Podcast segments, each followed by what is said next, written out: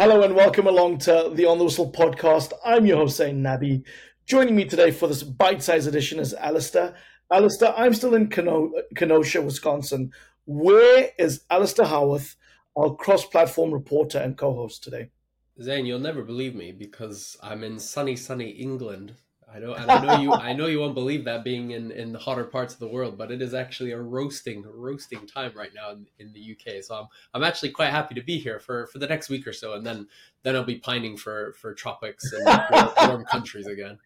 Well, you're warming my heart because I'm getting back to London later this week, so it should be super fun to be back and uh, watching some of the Afcon qualifiers, which we'll get into in a second. Um, I, I have to say, Ali, um, the sun aside, um, we've had some fantastic comments um, across all our platforms. And if you listen or watch our show, you know you can find us on YouTube and Facebook at the On the Whistle podcast.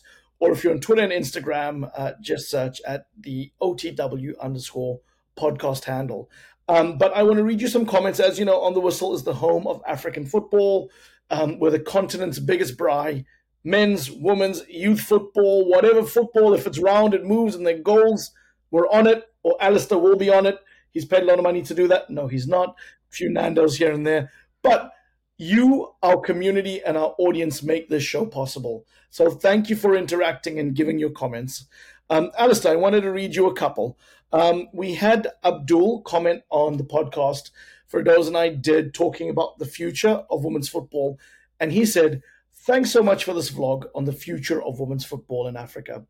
I just hope South Africa wins the bid and showcases the fastest growing women's sports event in the world. I will be following the journey. That was in uh, response to South Africa's bid to host the Women's World Cup in 2027, which would be fantastic if they could do it, entering a rare group um, that have hosted the Men's and Women's World Cup.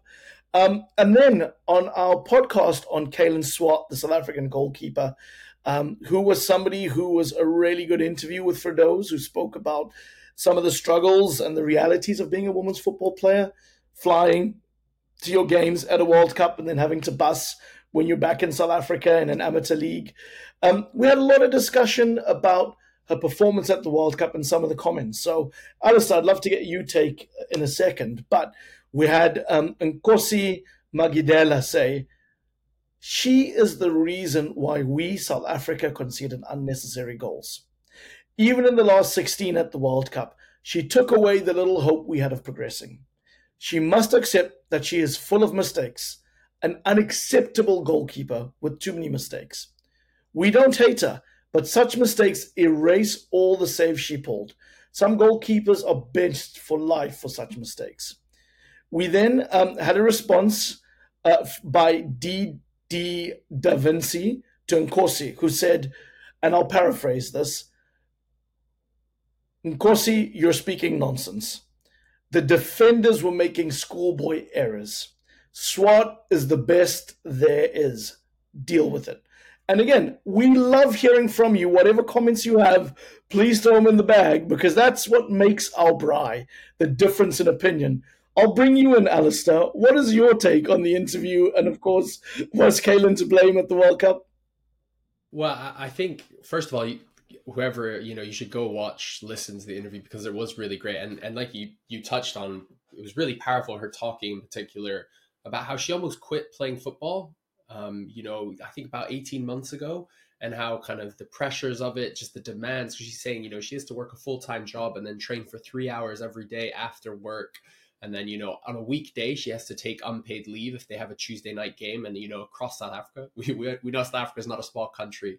Um, so I think it was really powerful. And she also spoke about how comments like that first one were really, really hard for her to take at the World Cup. And actually, she had to turn off her social media because, you know, we as football fans, it's, it's great that we have opinions, but sometimes we can become incredibly toxic um, and can put unnecessary pressure on, on these on these players.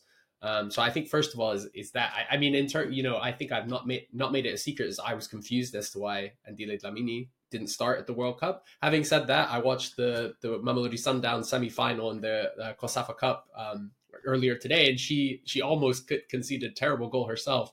So I mean, it's not saying that Kaylin Swart is a huge drop from Dlamini, and you know Desiree Ellis has her, you know, had to make her choices as Swart said when she was there. Um, and I think she, you know, look, I don't think she had the best tournament, but I also think she had, you know, I think she she ranked among one of the highest saves um, number of saves per game. So I think she actually had, you know, a fairly mixed tournament is more what I would say.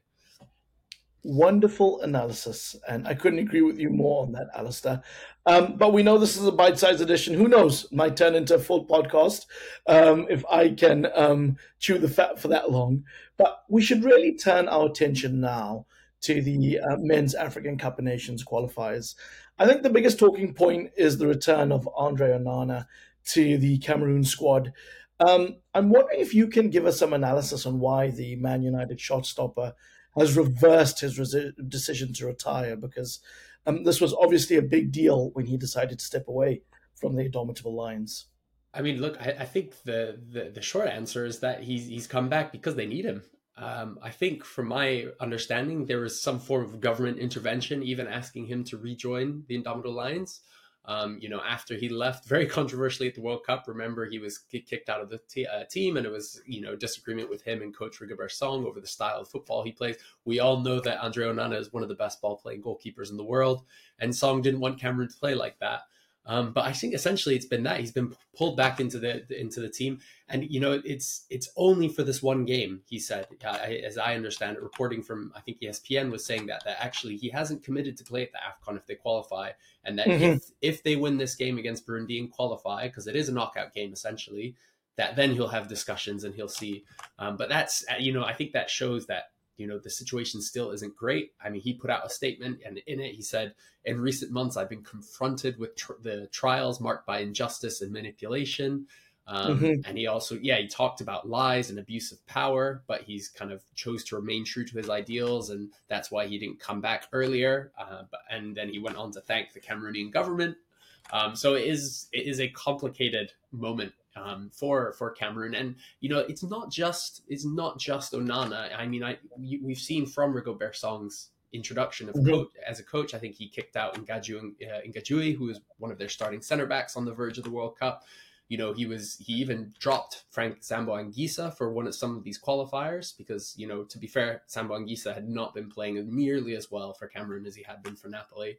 So you know, this Cameroon team has been in a bit of chaos. And now they are at a desperate point because, for those who don't know, thanks to my beloved country, Kenya, being disqualified for the AFCON qualifiers, Cameroon. We won't go there. We will not go there. Cam- oh, Cam- Cameroon were only in a group of three with Namibia and Burundi, which, you know, should be one of the easiest groups to come oh. out of.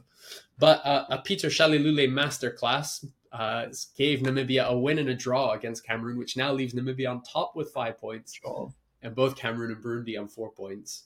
Uh, and obviously, this is where it gets very, very complicated. It's because it's a group of three. Essentially, Cameroon beat Burundi at home, they go through. If Burundi win, Cameroon, uh, Burundi go through. And I think if they draw, they will all three of the teams will be level on five points. And because the way CAF does it, it goes to head to head and then to goal difference. Uh, that would put Cameroon in a position where essentially, if they drew 3 3, they would go down to head to head to head, then goal difference in the head to head, and then after goal difference, it would go to goal scored, which would all be equal. But if in that case, it would go to away goals, in which case I think both Namibia and Burundi would get ahead of Cameroon.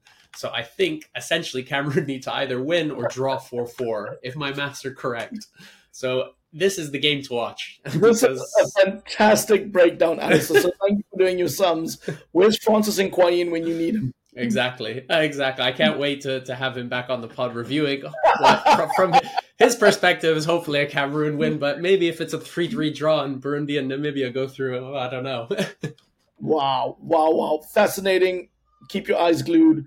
Um, that is going to be a really exciting group. Now, Group F is also throwing up um, some interesting um, scenarios. We know most of the teams have qualified for the AFCON in the Ivory Coast, but we have two East African teams battling it out Go on, Alasdair. Give us your read on that. Well, again, to, to make things even worse, as as a Kenyan viewer, not only are we kind of knocked uh, disqualified from a group that it seems like we could have potentially qualified from.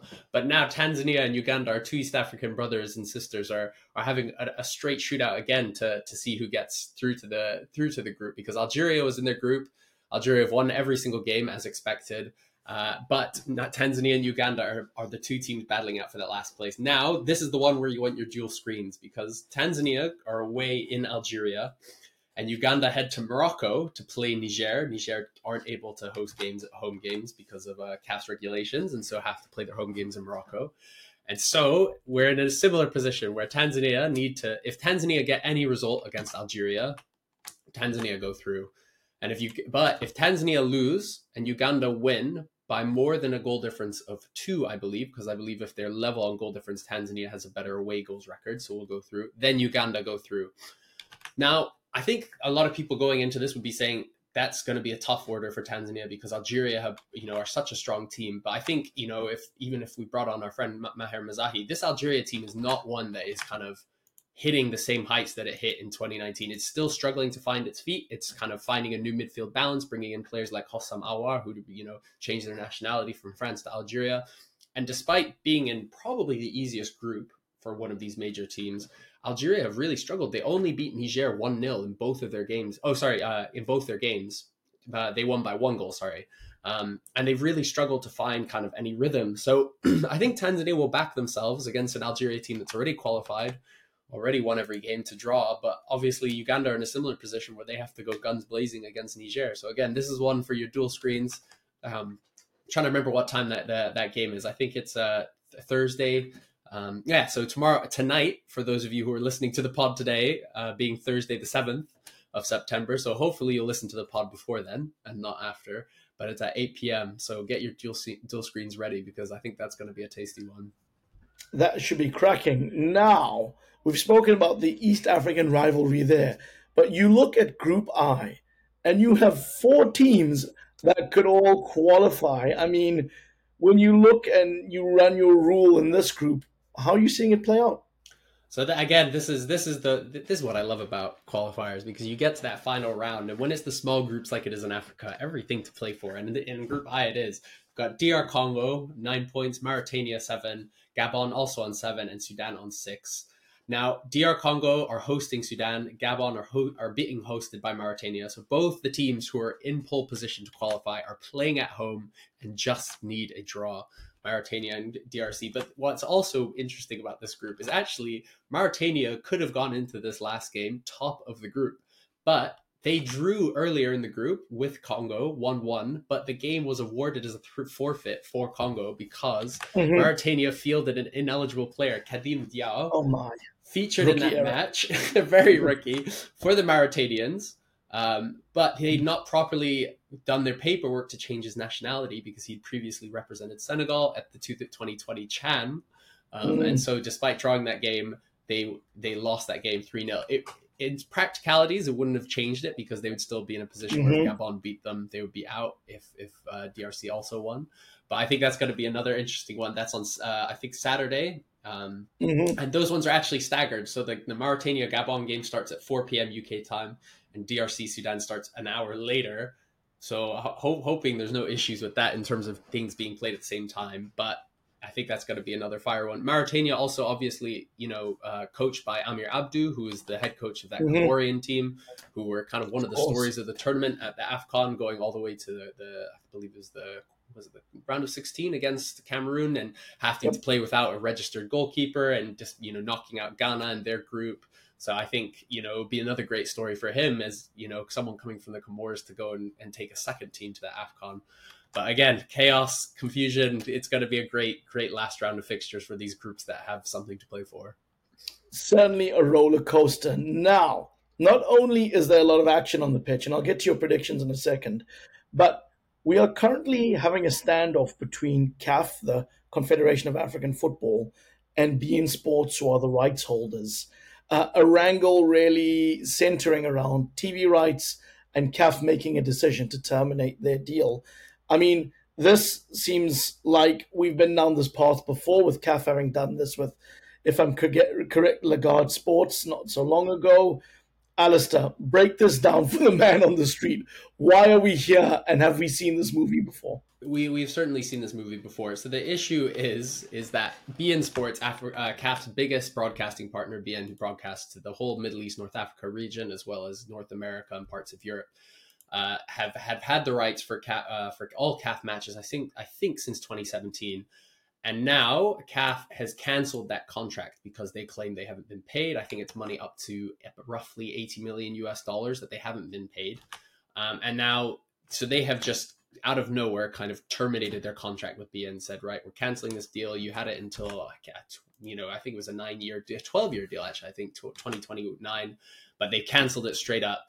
And so now beIN are going to are looking to take the legal action against CAF because beIN are saying, you know, one of the reasons we haven't paid the full amount is because CAF has not been uh, kind of honest in the way they've dealt with us. For instance, CAF is one of the only organizations in sport that has not changed the contract and how much money they're owed based off of COVID. So most you know tournaments had were canceled during covid so most rights holders paid a, a, more discounted rate for those years. So say for instance caf there was no women's afcon in 2020 um, so beIN is saying that that's one of the reasons that they're not haven't given that money and that also caf they also cite that caf has not taken the right channels to cancel cancel this contract. So in caf's bylaws in order to cancel a contract they have to go through the Ex- EXCO, the executive committee, and that uh, actually in this case, Patrice Motsepe has not done that. He's not held the extraordinary general meeting, and there will be one, I think, later this week. Um, so we will give you updates on that.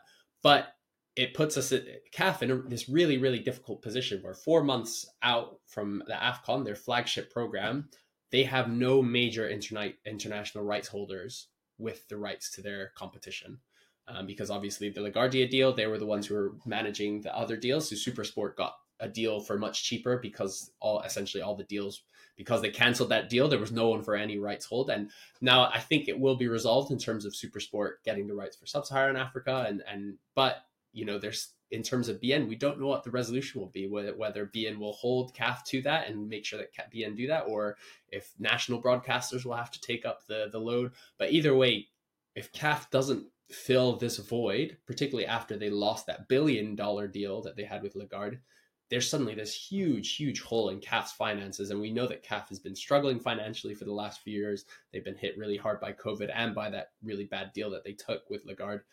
And now on the verge of launching the African Football League, which is meant to be their flagship club league, they now have no sponsor, uh, no rights holders. They're going to have to broadcast it on their own website, which is great for people like me and you who in the UK have easier access to just streaming these games. But in terms of revenue, it's going to be really bad for the African game. And so there's going to be there's this is going to be a really difficult uh, position, difficult time for CAF. And I guess is the more boring side of football. But this is the side that makes the exciting things happen. And if we want African football to develop and to grow into this brilliant thing we know it can be, we need these things to come together. We need that money from broadcasters to be there. And so I think it's going to be a really interesting story to follow and something that's really going to impact our game in, in the very long term. Mm-hmm.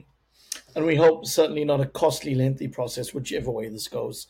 Um, I was going to say before we um, conclude the podcast, um, I was just wanting to get your take on who you think are shaping up to be the favorites for the AFCON next year. I know we're still some months away, but when you take a step back and, and just look at the tournament and who could be in and amongst the front runners, who are you seeing in your crystal ball, Alasdair? Zayn, it is never too early to make wild predictions. I'm I'm always ready to make wild predictions. Um, I mean, it, would, it, would, be wild if you had Bafana Bafana in there. That, now that would be that would be ludicrous. You know, I, I don't take these outrageous steps. Okay, um, cold, so cold. Uh, I think I think you know the the honest and probably boring answer is that I think the favorites from last AFCON are the favorites. I think Senegal, Algeria, and Morocco for me are the three favorites. I think you know, but I, I think you know a lot of people would have their money on Morocco after their brilliant World Cup run, but actually since the World Cup, Morocco have really struggled. Um, I think case in point is is a certain Bafana Bafana beating Morocco um, in South Africa, and you know not to disparage Bafana Bafana too much, but you know I think Morocco have shown that when they're playing on the counterattack, they're a defensive team. They're one of the most organized teams in the world. But when they're playing up against low blocks, when they're playing up against teams that, you know, the style of football that they will face at the AFCON, teams that want to defend against them, they've really, really struggled. Whereas Senegal are hitting their stride. You know, they hit five past Mozambique, they hit three past Benin. Sadio Mane, although he's moved to Saudi Arabia, will probably be more rested, more ready to play in January. You've got the emergence of Nico Jackson. Um, but I, I also want to point out that I think these are the teams that are also have the best chance because these are the teams that I think are taking their preparation seriously. So during this World uh, this international break, obviously in international breaks we always have two matches, but in this case because there's only one Afcon qualifier to play with, most of the teams are scheduling friendlies to be played with. So these are other great games you should be watching if, if you're not watching the qualifiers. On Tuesday, we've got Senegal are playing Algeria in a friendly, Morocco are playing Burkina Faso, another one that I think you know, serial dark horses. Cote d'Ivoire playing Mali, Egypt are playing Tunisia. But again, I think some of the other teams that have excellent te- players but aren't preparing for this uh, AFCON properly. For instance, Nigeria, they're, they're not playing a friendly. They're just playing one AFCON qualifier and that's it. Cameroon playing one AFCON qualifier and that's it, no friendly. Ghana are playing a friendly, but it's against Liberia. You know, they're not testing themselves against the best in Africa. Mm-hmm. So I mm-hmm. think for me, that's the real reason why Senegal, Morocco, and Algeria are going to be there come the end. And, you know, I would probably, you know, even though they're not a very strong team, Egypt are always going to be, mm. be there because these are the teams that are preparing already. These are the teams that are getting organized. So, we'll see. I know that's a long-winded answer to tell you that Senegal is going to win it again, but there you go. And, and, it'll be interesting to see what the standard of Mane and Koulibaly and Mendy is coming from the Saudi Pro League. Um, I think this will be. I mean, you'd imagine they'll still be a cut above, but it'll be interesting to see how sharp they will be um, for that tournament. Alasdair, always a pleasure chatting with you and chewing the fat. Um, I wish you well. Um, and I look forward to seeing you next week, where we'll dig into the qual- who's qualified, who's not, the ins and outs, and look to bring you more great content. Um, wherever you are, enjoy the sun.